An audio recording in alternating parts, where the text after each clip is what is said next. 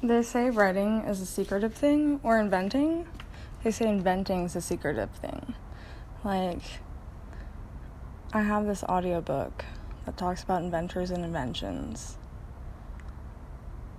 Anyways, they also talk about it on how I built this. Um, like the girl that invented Spanx, she didn't talk about Spanx idea for fucking a year. She didn't even tell her fiance. Nope, nope, nope. I'm telling you.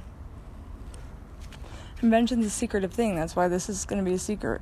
And I'm writing a book. Well, I'm writing a sequence of books.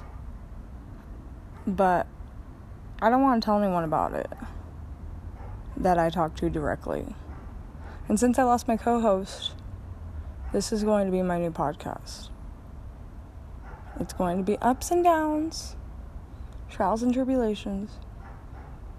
It's not going to be perfect, but we're going to try and do it.